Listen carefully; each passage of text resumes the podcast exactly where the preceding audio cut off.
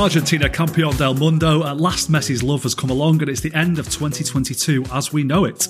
I'm Dan Burke. This is the OneFootball Podcast, and I'm joined today by Matt Frohlich. Good afternoon. Happy holidays. Hello, Matt. Happy Hanukkah. You've got your, your jumper on and everything. Yeah, I do. I've got my little Jewish Christmas jumper, which says "Oi to the world." And if I have to explain that joke, it's probably not that funny because it's not even that funny in the first place. So, for those of you that um, are watching, you can see it. And for those of you who aren't, I bet you didn't even know you could watch us. Yeah. Um, well. there's all sorts of fun clips in the app. Um, but yeah, sorry if anyone thinks it looks ridiculous, but you have to put up with it for the next hour or so. Yeah, yeah. You can sit and watch the whole podcast if you want, and, and get a great view of Matt's jumper throughout. Yeah. Let me give it a little. There you go. Oi to the world. Oh. I'm sitting in a very low chair in my flat. yeah, and uh, I suppose the big question on everybody's lips is: Have you done your Christmas shopping now? Uh, well, actually, I've taken a few days off before Christmas to get it done in a panic. But if my girlfriend asked, then yes, I did it weeks ago. yeah, of course you did. Of course you did.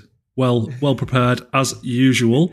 Have you done it? I have. Yes, I finished mine yesterday actually, but um, I mean, most of it was done online this year. To be fair, so uh, you know that's a bit of a cop out, isn't it? But yeah, there you go. I'm a I'm a, yeah. a very sensible, thrifty guy, as you can see. Anyway, let's get stuck into the World Cup final chat because we saw a fantastic final on Sunday, which finished 3 3 after extra time. Argentina prevailing on penalties in the end, lifting the World Cup for the first time since 1986. Uh, Lionel Messi finally getting his hands on the trophy at the age of 35, of course. Uh, a lot of people say, Matt, that this was the best World Cup final ever. Was it the best World Cup final ever, do you think? Uh, well, the best World Cup final that I've ever seen certainly. So that's not everyone ever. Um, yeah, I, I, I was thinking about it, and there, aside from a red card and a massive fight, there literally was everything in the game. I don't know how you could argue it. There was there was the storyline of Messi. Obviously, there was a load of goals, some great decisions from the referee. Actually, um, there wasn't. You know, we weren't talking about VAR or this that other nonsense after the game. Um, you know, I had Mbappe sort of continuing his legacy despite the fact he didn't win. There was you know with a hat trick, there was some great saves. There was drama. Um, yeah, it was as far as I can remember. We were talking about the final for all the right reasons um, and some brilliant football on display. And yeah, I was watching it with some mates and like so into it that I didn't really care who won. Like, wasn't really asked either way, but I was just so into it. Like, it was just such a spectacle that I, I sat a Sunday night, had some dinner after the game, calmed down. I was lying in bed later that night and it just hit me all over again. And I just had another rush of adrenaline. I was like, wow, that was mad. What have I just seen? Like, it, it kind of it just hit me all over again the fact that we'd watched an absolute mental final when Messi had won it. So yeah, that was that was better than any Netflix Christmas movie that I could have potentially watched otherwise. Yeah, yeah, it, it, felt like a very historic moment, didn't it? Watching Messi lift the trophy and. Um, it was a, an absorbing game. I mean, I was I saw a lot of people saying it was the best final ever after the game, and I was thinking, is that a bit of recency bias? But then you look down the years, there hasn't been too many great World Cup finals. Certainly, none of them in our lifetime. I mean, you might say 1966, the you know, 4 2 for England, you know, might be in the canon of best World Cup finals, but we're going back a long way and it's usually a bit of a kind of dull, insipid affair, really. So this was anything but. Although I do wonder if maybe it was becoming a bit of a, a, sort of dull, insipid affair for about 80 minutes until France got one back. There wasn't a great deal going on in the game in the second half before then, was there? Is that fair to say? Yeah, like I feel like Argentina were kind of seeing it out in a weird way. And you know what's really funny is that ever since you brought up the fact that they conceded late on against Australia, and I was like, nah, Argentina have got nothing to worry about. They've literally had a late rally against them in every single match since then, uh, which proves yet again that I do not know what I'm talking about. Uh, but you know, was it two late goals against Netherlands? Um, semi final against Croatia. Was there a late goal? No, that was nice and easy for them, wasn't it? That one. Forgetting that. No, there wasn't. Oh, that was easy. And then obviously, you know, two goals in the space of a minute or two uh, against France. So it was weird to see it, it's weird to say there was nothing going on and Argentina was seeing it out because clearly they did a terrible job again at seeing it out. but France just looked sort of, they didn't show up. It was really weird. They were mm. hitting it long and they took off Giroud early on and then still continued to play as if they had a big target man up there, which they didn't. It was all, it was all just a bit bizarre and they really looked lost. They looked out of ideas and it kind of takes, um, I think this is where France was so good. Like the swinging momentum from the penalty, they used it to their advantage. Like they weren't playing well, but they were like, okay, this has given us a bit of wind in our sails. So let's just go with it. Let's just use this mental advantage rather than them discovering some sort of key that allowed them to play better. Yeah, yeah. We'll uh, we'll come back to the sort of game in, in a bit more granular detail uh, in a little while, but I want to first revisit the question of of Lionel Messi and whether he is the greatest player of all time. I know we said on the podcast last week that you can't really quantify these things, and perhaps we should just say that he's the best player of his generation. But are you prepared to sort of go the distance and say Lionel Messi is the greatest player of all time now he's won the World Cup, or is it still a question mark for you? I feel like it's much the same as with saying that that's the best World Cup final. I didn't see World Cup finals before 1998, so I don't know. And it sort of goes the same with Maradona and Pele. Like I, I never saw them play. Sure, you can watch highlights, you can look at their stats, um, and the records are let's say questionable when it comes to some of Pele's goals. Um, and the, the, stats of Mar- Maradona against Messi, you know, Messi absolutely wipes the floor with him. Um, I guess you would say so. I feel a little bit sort of recency bias plays into it because mm. he's the best now. But I think arguably in however many years time, when you look back at what he's achieved, our generation, you know, when we're parents and we're saying, Oh, you never saw this guy called Messi play. Like we all sound like the stereotypical older generation, but yeah you'd really str- you'd struggle on any level to find a reason why he wouldn't be the goat. And at that point, when you're struggling to find reasons why he's not, would say that the baseline is because he is. Yeah. he is the greatest of all time. And yeah, you, you could you could make the argument that he's completed football. yeah, that, that's a good way of putting it. Yeah, yeah. I suppose to get a truly definitive answer on that, we'd have to get someone on who was like 115 years old, wouldn't they? Wouldn't we? Who'd lived through several generations exactly. and seen all these World Cups. And is it the best World Cup final ever? No, actually, the 1936 one was way better. I thought. Yeah, yeah. So yeah, yeah.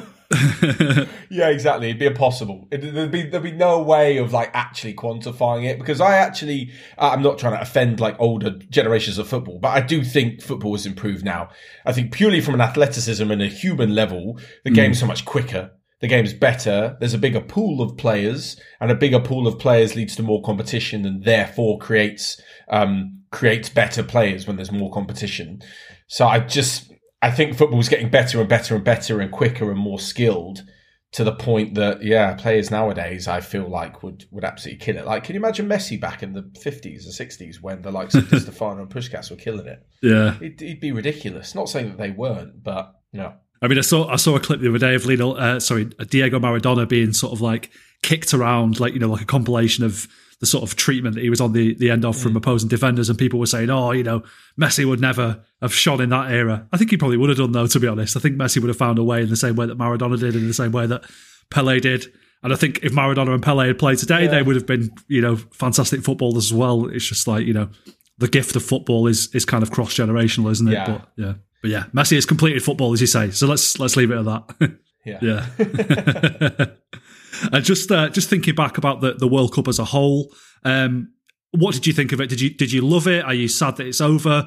Did Qatar do a good job as host in the end? I mean, I know we, we've spoken a lot about the the human rights issues in Qatar, and a lot of people have spoken about that. And I don't mean to minimise that, but just to kind of put it to one side for a second, did you think they put on a good World Cup when all said and done? Well, without being there, I couldn't give a definitive answer. Um, mm. But from certainly what I've seen, yeah, it sounded like a pretty good World Cup. I mean, you can always you can always revert back to, like you said, the the human rights records, and you can completely wipe everything I'm about to say about Qatar being good World Cup from the record you can outweigh it, you can counterbalance it so easily. But if we're talking about a football tournament perspective, yeah, it's, it sounded from what I heard great. There didn't seem to be too many struggles with tickets. Um, maybe in the first game, I think there was one match um, in the first round. There didn't seem too many struggle with drunken fans. There's no alcohol in the stadium. Everyone got mm. over that fairly quickly. Uh, wasn't too much fighting. It was very well organised. There was enough transport for people.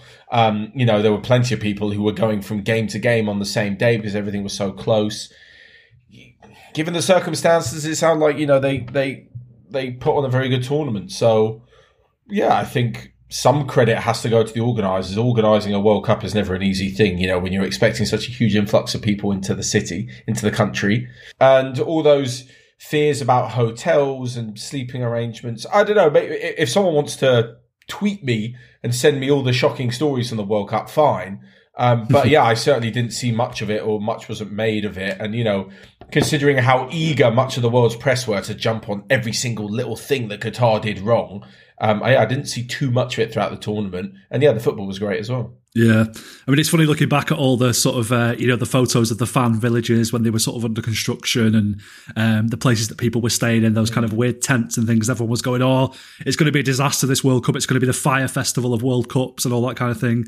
In the end, it seemed like it went off without pretty much a hitch, like you said. Like people who went there enjoyed yeah. it, and at the end of the day, the football shone through, doesn't it? You know, you can you can host a World Cup in, in any kind of circumstances, and but I think football always wins, and that, that's the case with this World Cup again. I think we'll, we'll remember this World Cup mm. because of the football and because of the final and because of Lionel Messi and all that kind of thing. And um, I suppose that's a bit of a win for Qatar as well, in that they, uh, you know, a lot, a lot of the bad things about this World Cup perhaps perhaps won't be remembered so so much in times to come. And I think, yeah, you know, that that part of the world um, deserves the, the, chance to host a World Cup. Uh, whether people think that they got the opportunity legitimately or not. And um, you know, you saw how accessible it was for the likes of Morocco. You know, they took over those stadiums and made made those stadiums like home grounds for them, and, and really had a great time there as well. But you know, it shouldn't have come at the cost of so much human suffering. And, and we kind of football, FIFA, everybody, the world has to learn from this, I think, and you know, make sure that there are procedures yeah. put in place that this can't be allowed to happen again um, even though it was it was a, world, a good World Cup as as we say. Um, going back to the final now, and uh, we touched on it a little bit a little bit there. Um, how sort of poor France were, why they why they kind of didn't show up, the way they they sort of played in a, in a weird way. Was that a, was that a surprise, a big surprise to you on the day, or had you had you kind of sense that was coming, given that they hadn't been particularly brilliant in the two games leading up to it either? Yeah, they hadn't been fantastic, and I feel like that was France's thing, right? Like, just they're not mm. great, but they pick their moments, and that's literally what happened in the final. Like, we it was exactly the same as in the England game. France's moments won them that match. They weren't the best for the majority, but their moments won it, and it was kind of the same thing. Like, they were worse than I thought, for sure. Um, it all looked a little bit rushed. Mm. It looked a little bit they needed a bit more composure, I think, and and like obviously going two goals down kind of exacerbates the situation. Um, even Deschamps look a bit panicked, you know, making the substitutes yeah. at forty minutes. Um, and yeah, they they just obviously were relying on that moment of magic from the likes of uh, likes of Mbappe, and he delivered. But I guess there's only so far that that can take you, right? And you know, it took them to the final. I uh, took them to extra time and penalties in the final, but eventually. it was going to come unstuck somehow because if that like we've seen with Argentina, right, up until this tournament, if that's going to be the career that Mbappe is going to have at international level, where it's France get together, hey, Mbappe, do something, which is much like what Argentina did to Messi, especially 2010, 2014, 2018. Without him, they're lost, and France aren't going to be so successful. Um, mm. Not saying they have completely done that, but it looks like they were doing it very much so in the final, and they just there was just a whole lot of a whole lot of nothing. They were giving the ball away. Yeah. It was all very rushed. It was odd. Yeah, I, I, sort of uh, that kind of experience. I mean, obviously they won the World Cup four years ago. They've got lots of quality players who are used to playing in these high pressure big games, and that level of composure that I kind of expected from them just wasn't there. They looked like they froze, didn't they? Really, but I do, I do wonder actually. Imagine for a second that France had won on penalties, and we're sitting here talking about the final today and analysing the World Cup and analysing the final. What do you think our analysis would have been? Would we have said that France were lucky to get back into the game in the way they did? Would we have said that Argentina kind of bottled it, threw, threw it away, or what do you reckon? That's a very good question. Um, I I would say, pulling out my my uh, my box of football cliches, that we would probably say something like France had the the know how and the experience to stay in the game and then strike at their moment when you know strike when they are on top. That's probably what we would have said to something yeah. like that. That they didn't panic when they went two 0 down. You know, they stuck to their game plan or whatever, and they chose their moment to go for it and got two goals. Yeah, we probably would have said something like that. Um, yeah, Argentina. I, they kind of did bottle it though in a way. I, I hate that term by the way. I absolutely hate the phrase bottle it. Um, probably because I've heard it too much from Tottenham. But they did, you know, with 10 minutes to go and you were 2 0 up, and then you score again, you know, in another penalty in 100, whatever it was, 18th, 19th minute. Like, they did really kind of shit their pants with it, but still managed to find the mental strength, which says a lot about them, to go and win it. Or maybe they just, they were confident it was written in the stars. I don't know. With, with players like Messi on the team, it must give you such confidence to always just look around and be like, oh, there he is. We got yeah. the best player in the world on our side. Like, it's a constant source of energy, I mm. Yeah. it reminded me very much. Um, it, it was a mini capitulation, of course, from Argentina, but it was kind of a capitulation in the same way that City's was against Real Madrid in the Champions League last year. I was getting a bit of post-traumatic stress. It was it was quite triggering for me this game actually at the weekend because it, it sort of reminded me very much of that game in the way that the game just sort of turned on a sixpence. And I don't think Argentina have done an awful lot wrong. Obviously, they gave the penalty away. Then that kind of wonder goal comes from nowhere, yeah. and it's like, wow, it's 2 0. Uh, it's 2 2 all of a sudden. Like, where, where's this come from? It, it looked so much like it was just going to be if anything, Argentina were going to score a third goal and just wrap it up nicely, and it would have been, you know, one of the easiest, um, most well, perhaps one of the dullest finals in in, uh, in history. So I, I suppose mm. uh, it's good that France did get those two goals back and, and made it so dramatic in the end. But it was, uh, yeah, it was a very strange game. I thought, rather than a, uh, there, yeah. there was lots of things that happened that I just did not expect to happen. Yeah, it was very odd. That second goal from Mbappe, though, that lifted me off my seat. I say that was pff, stunning. Stunning. Yeah. What's funny is when it came to him, I thought, I thought, flick it on to the left back. I think Theo Hernandez was waiting. I was like, flick it on. He's gone back inside to Kolo Muani. I was like, yeah. no, what are you doing? Wrong decision. Two seconds later, shut me up. Yeah. Yeah. Oh, what a goal. I spoke to um I spoke to Lewis about it the other day, our our um newsroom extraordinaire. And uh, he was like, "No, nah, you know what? Emi Martinez has got to save that for me." I was like, oh, that's well harsh. I think it was a great goal. He was like, yeah, he gets down, gets down to it. He's got to save it for me. I was like, oh, your goalkeeping standards are high.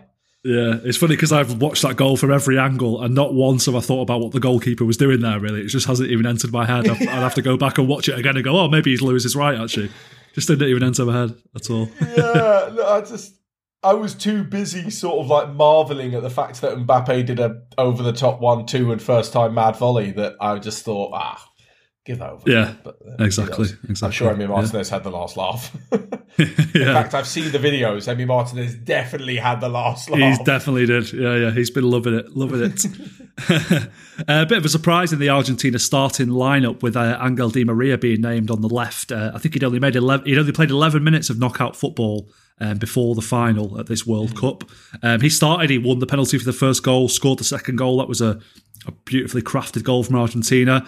How key do you think that decision was from Lionel Scaloni to start Di Maria in the final? I think he was gambling on the French wingers basically not um, tracking back. I think it's very easy when you see the likes of Mbappe and Dembele on either side for France um, like we spoke about a million times for England. How are we going to deal with Mbappe? How are we going to deal mm. with him? Let's put another centre back, uh, sorry, a central midfielder to help Kyle Walker. No, no, no, let's go back five and put Trippier in front of Kyle Walker. There's so much of that that Scaloni was actually like, you know what? I know they're really good, but on the flip side, if we get Di Maria in a one-on-one situation, or which, by the way, Di Maria was brilliant at one-on-one, I think, take on the defender because he's a fantastic player, or even better, if one of them decides to come back and help. They're not very good at defence, Dembele and Mbappe. um, as we saw with Ousmane Dembele yeah. give away the penalty. So I think Scaloni has definitely got to be um, praised for making that decision. And a, a, trap that I'm sure plenty of people uh, for, who come up against France and PSG will fall into, which is the absolute panic and nightmares of how do we stop Mbappe without actually thinking, hold on, how do we do our thing and leave our mark on the match? And Scaloni went for it you know, he, he went back five against the Netherlands, obviously to try and match up with their style. But he knew that Di Maria could do a bit of damage in the one on one situation. And yeah, he, he did it. And I thought he was absolutely brilliant. As, like you said, considering he'd only played 11 minutes of knockout football, might have been a bit of a risk, but I, he was yeah. fantastic, Di Maria. It was so. He wasn't. And it, it kind of unravelled for Argentina quite a bit after he went off, I thought. They didn't look quite the same team. They looked a little mm. bit disjointed after that. I think he was he was tying everything together. And I, I, actually, when I, when I was watching the first sort of 10, 15 minutes of the game, there was a couple of moments right at the start where Messi had two chances to kind of play someone in or have a good shot.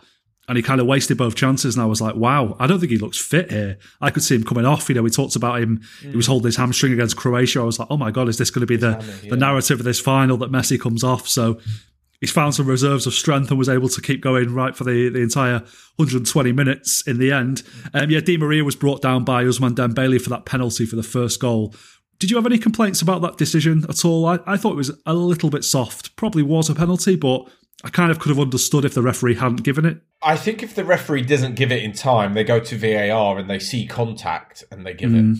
So I think that's kind of it. Like it, it is very soft, but I guess the contact's there. So Yeah. you know, letter of the law or whatever they call it these days um, Yeah. would dictate that it was a penalty. So yeah, I, I wouldn't have too many complaints about it, to be honest. It's, it's Yeah. exa- exactly the same with is it Kolo Muani who won the first French penalty? Um, Yeah. Like I think they were both very very soft. So yeah, swings and roundabouts, I guess. Yeah, yeah.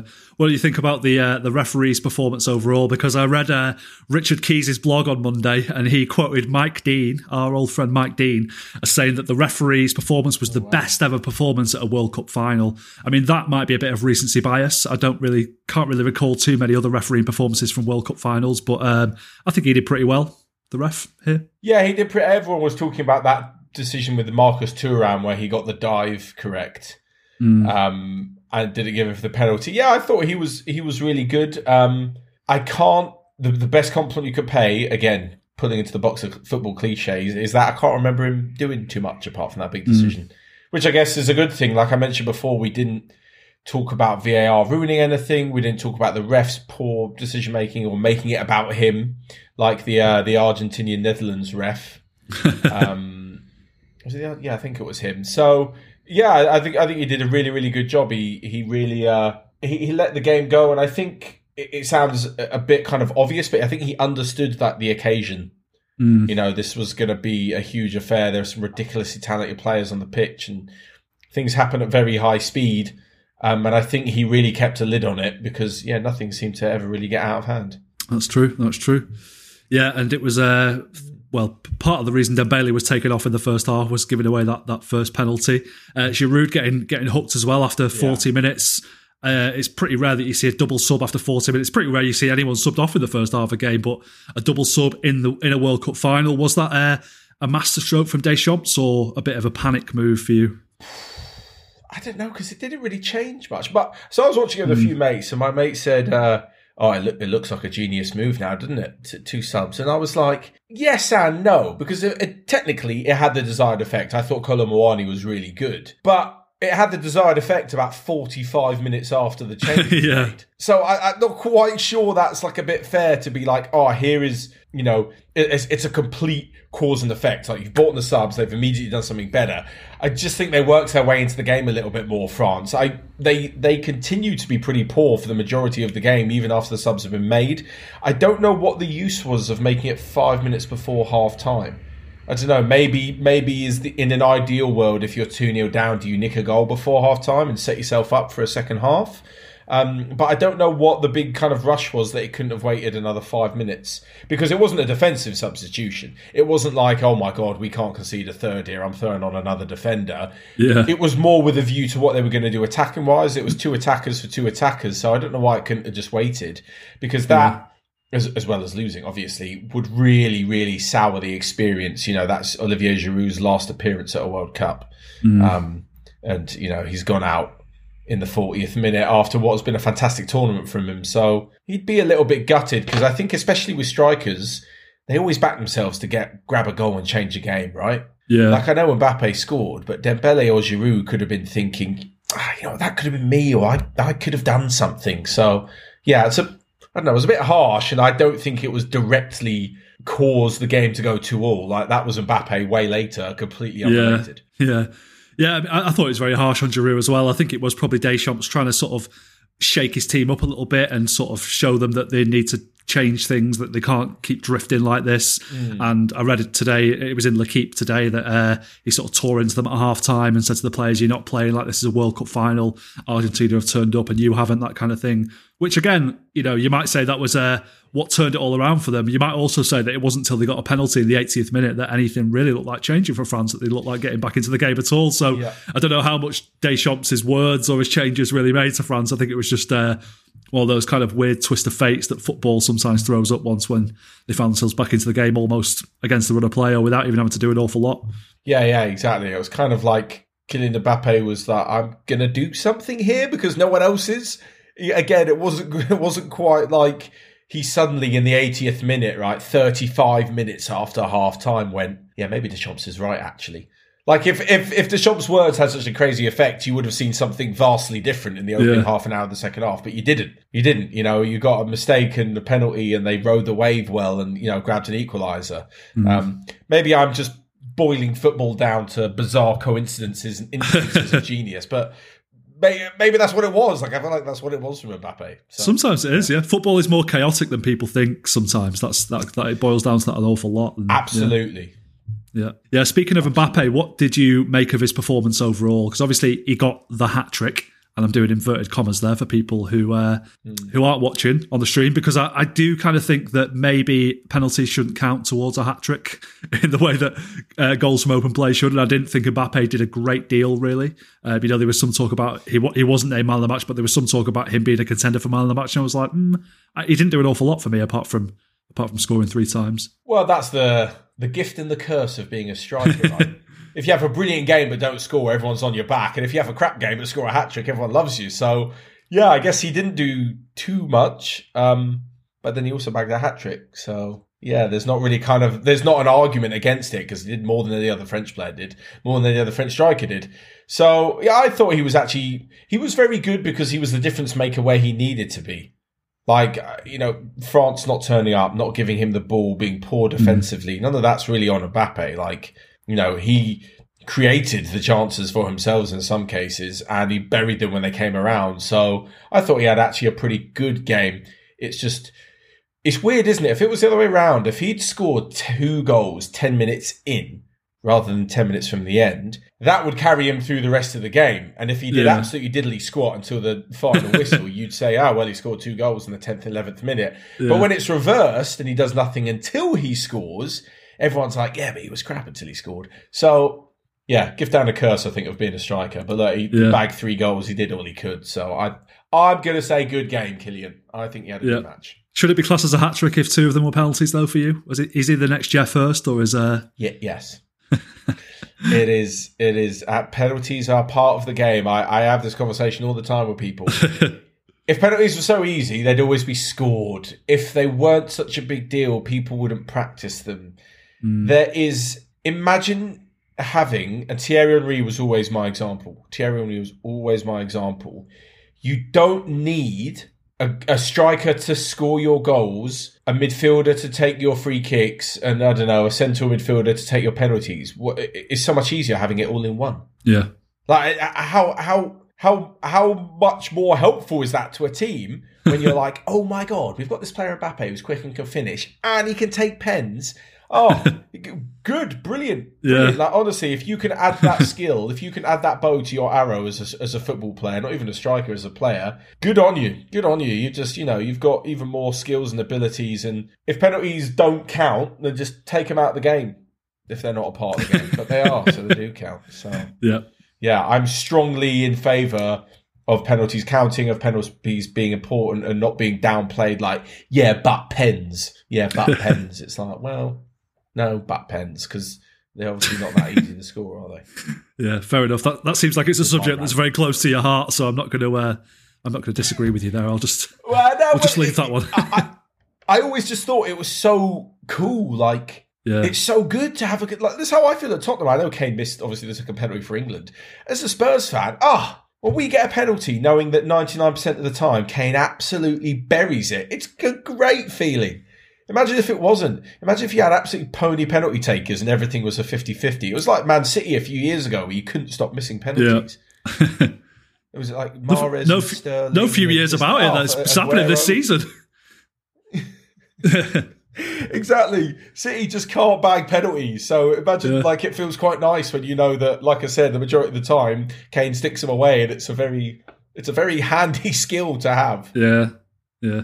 And that penalty to to equalise in injury time, uh, extra time, sorry, was to be fair one of the most high pressure penalties that you're ever likely to see. And Mbappe took it very coolly Oh and God. calmly, didn't Yeah. he, for for a young guy? So yeah, fair fair play Exactly. to him. Yeah.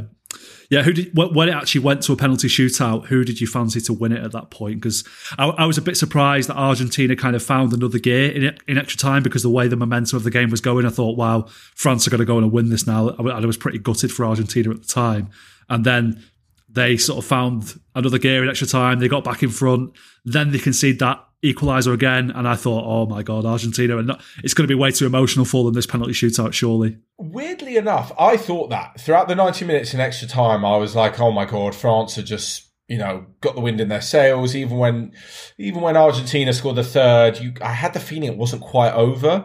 Like France were just, it was one of those things where when they've been through the emotions of coming back into it, it drains Argentina. But then as soon as we got to penalties, I don't know, maybe maybe I'm looking back with a bit of hindsight, but it seemed like the story was written for Messi and there was a bit of an inevitability about it. Um, but I remember looking through the two uh, lineups, the two pen- penalty lineups, thinking beyond Messi and Mbappe, I'm not sure who I'd pick for either side there wasn't for me there wasn't standout penalty takers who I was like right well they've plotted this carefully they've got a guaranteed goal here a guaranteed goal there. Like I expected the first two to score Messi and Mbappe and that was it. It was it was anyone's game really and I think yeah. maybe I don't know like I said maybe Argentina had that feeling of we're going to do it for Messi. Yeah. And it's written in the stars and they were kind of confident with it. Yeah. All the fans behind that goal were Argentina fans as well which was uh a little bit harsh on France, I guess. Yeah, but yeah, what, what, can you, what can you do? And um, they both did the right thing, I thought, in putting their best penalty takers first in the lineup. I hate it when teams save them for later down the line. Uh, I think Ronaldo didn't he wait later uh, against when they when Portugal he got did. knocked out earlier in the tournament. He um, well, it wasn't a penalty shootout, was it? When they got knocked out, but there was a, there was a shootout, was wasn't there? Yeah, and it was uh, yeah. I, I hate it when teams do that. You want to get your you know, the objective is to score more goals in the other team. So get your goals as early as you can and relieve the pressure on yourself. Yeah, yeah, exactly. It's less pressure on the last guys because the pressure on them is going to be 50 50 anyway because they're not a very good penalty taker on number four or five. So you might as well reduce the pressure on the guys that you know are going to score and basically have absolute certainties. And then, you know, see, like, like the guy who scored the winner, Montiel, like that wasn't. Yeah. You wouldn't put him at number four and be like, this guy bags penalties. Yeah, yeah, man. yeah. Stick him at number four. it was like, well, we'll see what happens when we get there. Yeah. Yeah, exactly. Yeah. And it was him who gave the penalty away, uh, you know, somewhat accidentally for the, the third goal. That was a, a nice little moment of redemption for Montiel, I guess, to step up and score the winning penalty. And it almost seemed like his celebration was a bit kind of muted at first. I was like, Do you know what you've just done? And then he was and then he obviously took his shirt off and was like crying his eyes out. I was like, Okay, yeah, you do know what you've just done. Yeah, fair enough. I thought the exact same thing. Like I was thinking, you, you, whip your shirt off, you go mad, jump in the crowd, blah blah blah. Yeah. But because there was such emphasis on Messi, it was quite funny that when you watch the replays, everyone ran forward and then turned back around and ran back to Messi. And I feel like that'll be one of those funny. Um, that'll be like one of those quiz questions in a, in about twenty years' time. Be like Lionel Messi won the 2020 World Cup with Argentina, but who scored the winning penalty? and he'll be one of those names that kind of drifts off into footballing eternity because everyone just remembers Messi winning that tournament, you know, and he's kind of, I guess, lost in the ether. It's like when, uh, when, when, when England lost to Portugal and Beckham missed that penalty. It wasn't Beckham's penalty that missed it. It was it was Darius Vassell. Darius That's right. Yeah, yeah. Correct. Yeah, it was Vassell who missed. Beckham missed the first one, but everyone remembers yeah. it as the Beckham penalty. So yeah. there's probably other examples down, you know, down the years as well. Like who scored the other goal that wasn't Geoff Hurst in 1966? Oh, that is a good question. Um, I can't. it's on the tip of my tongue. I can't remember. Go on. I, I believe it's Martin Peters. That's right. Correct. Yeah, Martin Peters. Yeah, yeah. I was I was thinking yeah, of Nobby Stiles to be honest, so I would have been wrong. But yeah. Uh, when Nobby Stiles was there, but I think it was Mark yeah. Peters. But yeah, you know what I mean? You're just another name. Yeah. Obviously, that's not the same because Geoff Hurst did score the winning goal. But Montiel will be like, guys, I was, you know, I played a pretty big role too. Where's, yeah. where's my love? Where's my it's Instagram national... post with 60 million yeah. likes or whatever? Exactly. Yeah, yeah, yeah. And uh, yeah, like I said earlier, it was a, a, historic moment to see Messi lifting the uh, the trophy. Sergio Aguero, uh, what, what he was doing there, we don't know, but I loved seeing it. So Great, yeah. Him carrying Messi around on his shoulders afterwards. What did you make of the uh, the Emir of Qatar draping Messi in uh, what I believe is called a bisht to lift the trophy? That kind of bisht, gown. Yeah. I'm actually split on it, to be honest with you. I think I like the idea of them making it a little bit unique, right? And this is, you know, a, a traditional gown that's worn at any sort of ceremony when you graduate, when you get married, you know, this, that, and the other. Um, it's quite a normal thing. I mean, we wear them in England, right? When you graduate, you wear a sort of big cloak, a big mm. gown. Um, I think there's an element of tradition around it that it hasn't been done before. Um, you know, Lederhosen weren't given to Fabio Cannavaro in 2006 in Germany. Um, you know, we didn't More's the pity. you know, give anything else that's sort of traditional at any other. Yeah. um, I, like we said before, though, and I mentioned at the podcast a few weeks ago, they desperately wanted Messi to win to have that photo, right? To, to, to forever be linked to the GOAT winning his World Cup. And whenever you look at those photos of Messi lifting the trophy with his Argentina team, he has it on. And Qatar will remain part of the conversation forever. Whether you think that's a good or a bad thing, I don't know. But uh, from the reason I didn't like it was because I really think that there's a lot to be said about being able to see your nation's badge. You know, the nation have won it. This isn't about the hosts. This is about Argentina winning the World Cup and the fact that Messi's badge, the Argentina badge, isn't visible on Messi. I think is a little bit sad for Argentina. I guess you know this is you know a very proud moment for them. Their football team's won a tournament, and you know they're obviously very proud. And you can't see the badge. You can on hmm. everyone else, but you can't on the main guy. I think that's a little bit sad. But I, I to be honest, sick and tired of this sort of anti-Arabic, anti you know hmm. Middle East rhetoric. Everyone seems to be so offended by because they just don't understand that that's a thing. What did you Yeah. think? Yeah, well, I agree with you. I think it's a culture that we don't understand in many ways, and that you know has been has been disrespected in quite a lot of ways. And you know, some of, a lot of the criticism is is fair as well. But I, I also read that the the bisht it's like a, a very traditional robe that they used to put on like Arabian warriors when they would return home from war as like a, a mark of respect and that kind of thing. And that that's what it was all about. It wasn't just about Qatar trying to sort of like you know put themselves front and center of the most iconic moment of the World Cup. It was uh, it was like a, a real mark of respect Yeah. for Messi for what, what he achieved, and I thought, yeah, it, it was fair enough. So yeah, uh, Gianni Inf-. Infantino think- being I- front I- and center of the, the World Cup trophy was another uh, thing that I found uh, a lot less palatable, to be honest. it. That's what I think I took at first off before I thought about it. I was like, ah, this feels like it's him doing it. That's Yeah. why I kind of took offense at the beginning. I was like, oh, this is an Infantino thing and a Qatari thing to you know, make sure they're front and center. And I guess we will be talking about it whenever you see that photo in future. You know, people ask, well, what was that? But yeah, I, I feel like there was a big sort of, yeah, anti anti-Arabic rhetoric that was going on. And look, mm. if you don't understand it, fair enough. But for people to be like, you know, oh, it's disgusting to make him do this. It's like, well, not really. And there people were comparing it with Pele wearing a sombrero. And i was like i'm pretty sure someone just threw him a sombrero and he put it on his head. It's not quite the same thing. It's not quite the same because there's an official there's an official picture, right? The official picture is the the, the holding the trophy. Um, but yeah, I, I mean, look, I, I there are many things like I mentioned before. There's many I could say anything nice about the World Cup about Qatar, and you could immediately swat it away by saying, "Yeah, about human rights," and you know Yeah. there is a fully valid story behind that.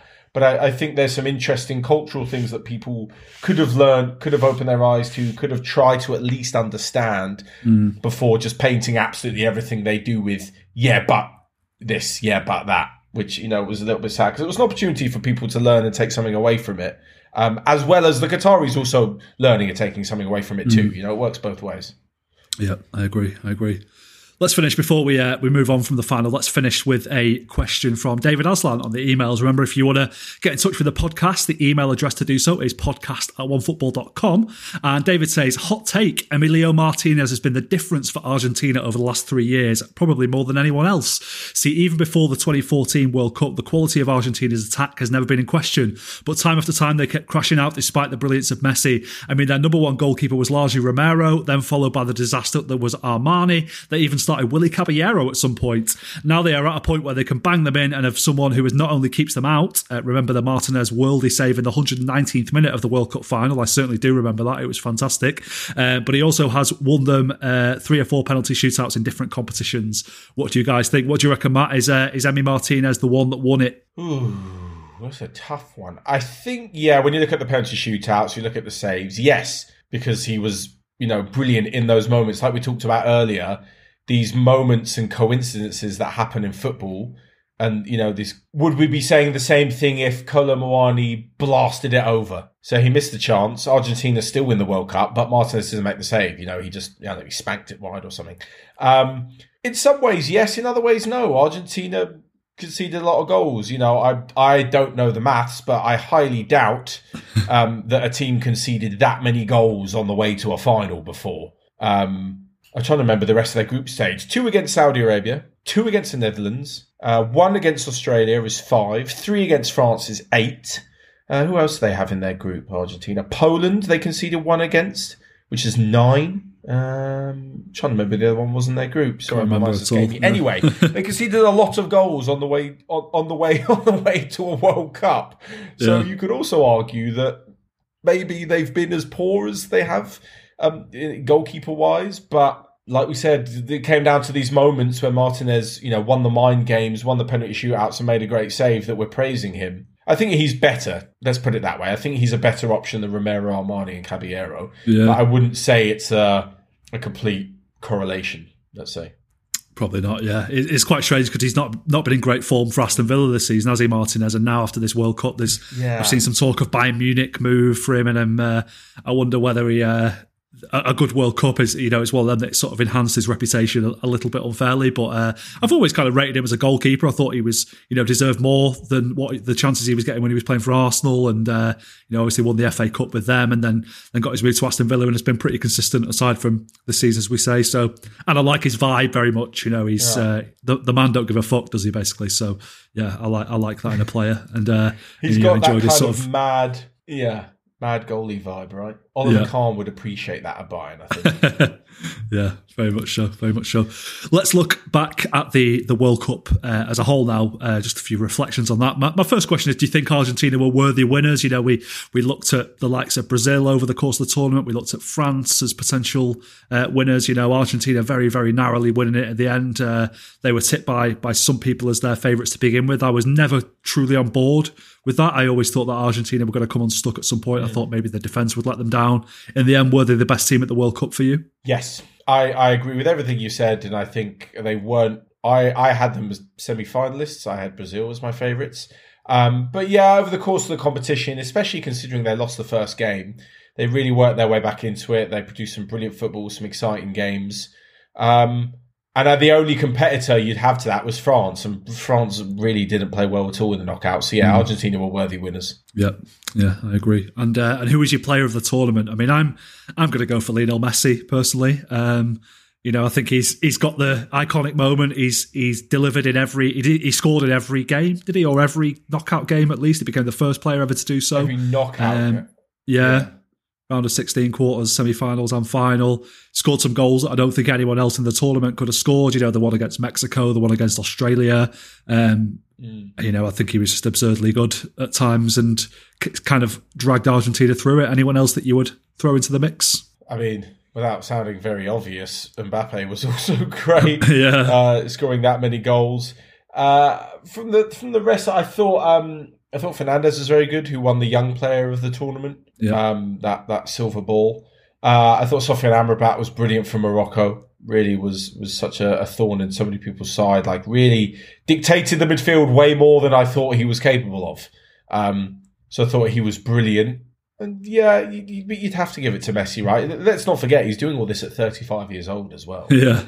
Like he's running the World Cup at 35. When Zinedine Zidane had that um, that run with France to the final in 2006, you remember the quarterfinals against Brazil when he Yeah. like absolutely schooled them.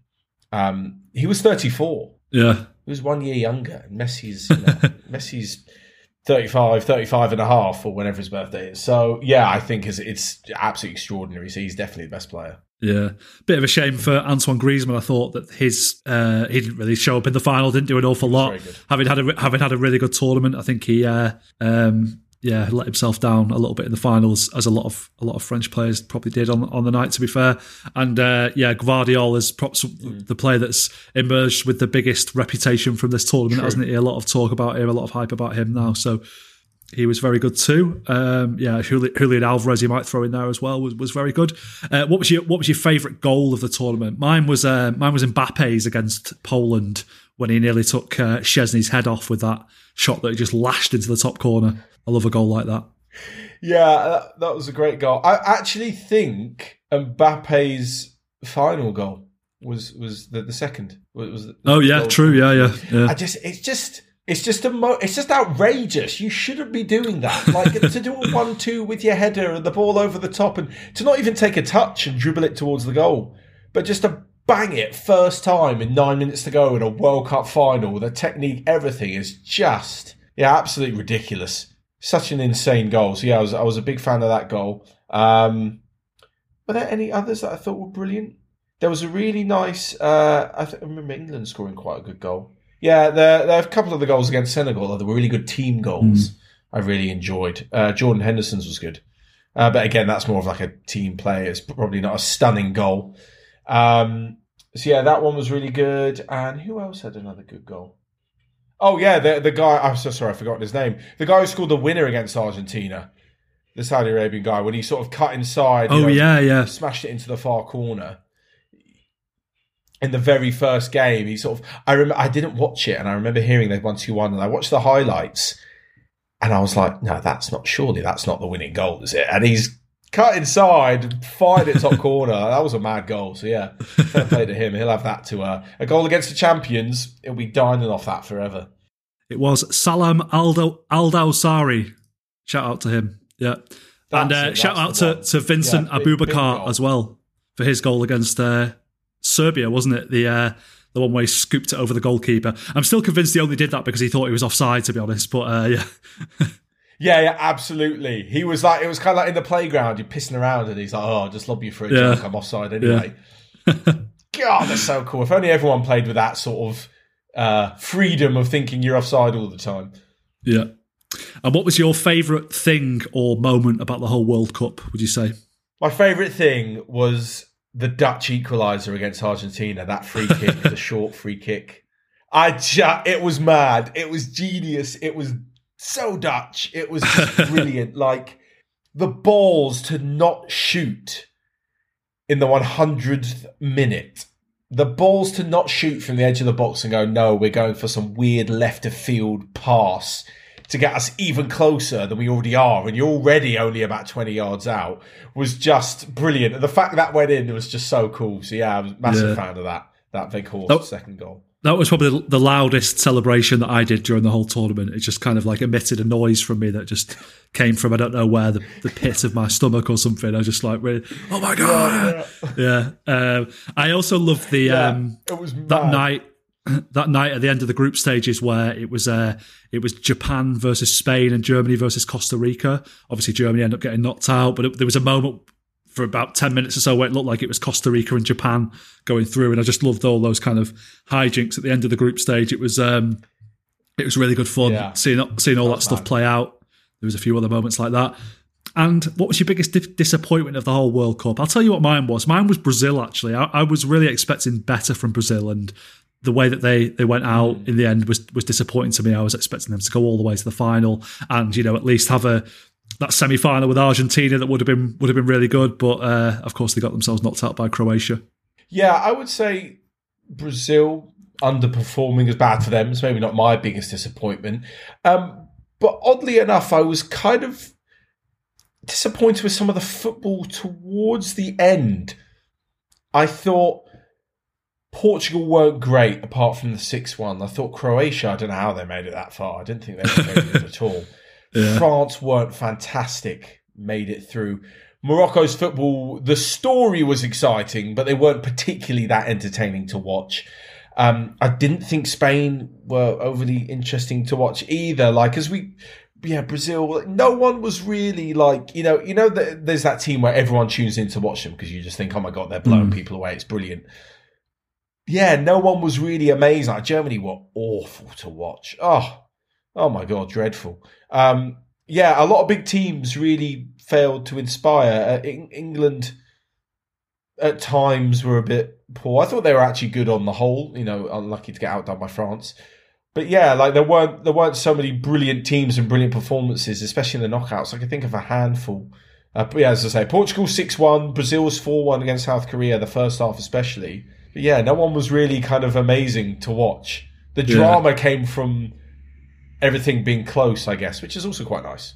But yeah, yeah, yeah. was brilliant. Yeah, I, th- I thought the standard across the World Cup wasn't particularly brilliant or in comparison mm. to you know you watch the Champions League which I think is the highest level of football you can find anywhere in the world isn't it and it's not quite the same you know the Champions League knockout stages uh, whereas you, you, look at the World Cup and it, it, was a little bit disappointing in some way but you know that's uh, that's yeah. just the way that football is now with all the money that's been pumped into the club game and the fact that coaches at international level aren't quite as high standard and all that kind of thing so whatever anyway Matt enough of that World Cup nonsense. Uh, let's talk about the return of domestic football because it is coming up. Uh, well, tonight, in fact, the Carabao Cup returns tonight. We've got some some more Carabao Cup uh, over the next co- the next coming days as well, and then we've got the Premier League back next week, and then it's all straight back into the swing of things. Are you buzzing for it, or would you prefer a little bit of a break, or what do you reckon? I'm very excited for it. I must admit, it, weirdly, the other day, someone was. What were we talking about? Oh, we talking about Antonio Conte. Um, the new deal is on the table. The latest I've read um, for, for, for Conte at Spurs. I think was it a million more a year or something like that. Yeah. Um, yeah, I, I, I, I am excited just uh, to watch Tottenham again, but just in general, you know, I, I, love club football. I especially love this time of year. I think this is the big thing, like watching the football over the Christmas holidays. Mm. You get back into the FA Cup third round, which is always a great weekend of football at the beginning of January. Um, and the transfer window is around the corner, which kind of, it's weird to wrap my head around that, like, it's just a week and we'll be talking about all the massive transfers that could potentially happen. And obviously, these post World Cup transfers are a thing, right? Everyone who's earned themselves a move because of the tournament it's now going to happen thick and fast. We mentioned Gvardiol, for example. Like I fully expect there to be rumors around him, rumors around um, who was the Croatian keeper, Livakovic. Uh, yeah. that, you know, Sofyan Amrabat could be on the move. Uh, Mac Allister from Argentina, who's at oh, Brighton. Yeah. This could all rear its head again. So I'm actually really excited for everything to get, you know, to get back into the swing of things. Are you um, are you expecting it to be a bit of a chaotic second half of the season? Because that was something we were talking a lot about in the first half of the season. How is this World Cup gonna going to affect things? Are players going to be really tired in the second half of the season? Are there going to be loads of injuries, or do you think it's possible that it might not actually have that much of, a, of an effect at all? Well, I was trying to calculate the other day, and I think firstly, players played way less matches than they would have done. Mm. From the when did it when did it finish? The twelfth of November, I believe. That Sunday when United played Fulham the 12th of November to the 26th of December is six weeks worth of games, right? And the most teams played was seven in the World Cup, and that's only the hmm. finalists. Mm. Yeah. On six weeks, six weeks worth of club football, clubs can play 10, 11 games at two a week. Yeah. yeah. Right. And you've got the England squad who played five. So I, you know, I, I even saw some of them on a holiday the other day. They had a bit of a break afterwards. I mean, the um, I know that quite a few of the clubs did gave the players the rest of November off. I saw Man City returning to training on the second of December, I think. Um, yeah, there was a little bit of time off. Like I said, not every national team and national player play the game. So, as much as I know the the um, fixtures are going to come thick and fast, uh, I don't think we could see that much of a difference. And actually, sorry, very quickly, this brings me on to a very, very random topic. And I thought about this earlier in the day, and I was like, I'm going to ask Dan, what has happened to the Christmas schedule? Because when uh, I was uh, younger, I seem to remember everyone being like, oh my God, Boxing Day fixtures, everyone's playing every two days. It's absolute pandemonium. There's going to be legs falling off. I check the fixtures. Let me just check them now so you can probably hear my keys typing in the background.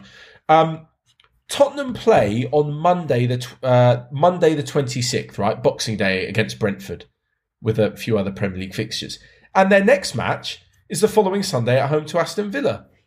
That's a regular. That's a regular week. That's a, yeah. that's a, that's a Monday Sunday. Um, fair enough. They have. Oh, three days later, they've got Crystal Palace, which is a regular midweek game. You know, play a Sunday, play a midweek, and then it's back to the FA Cup the following weekend.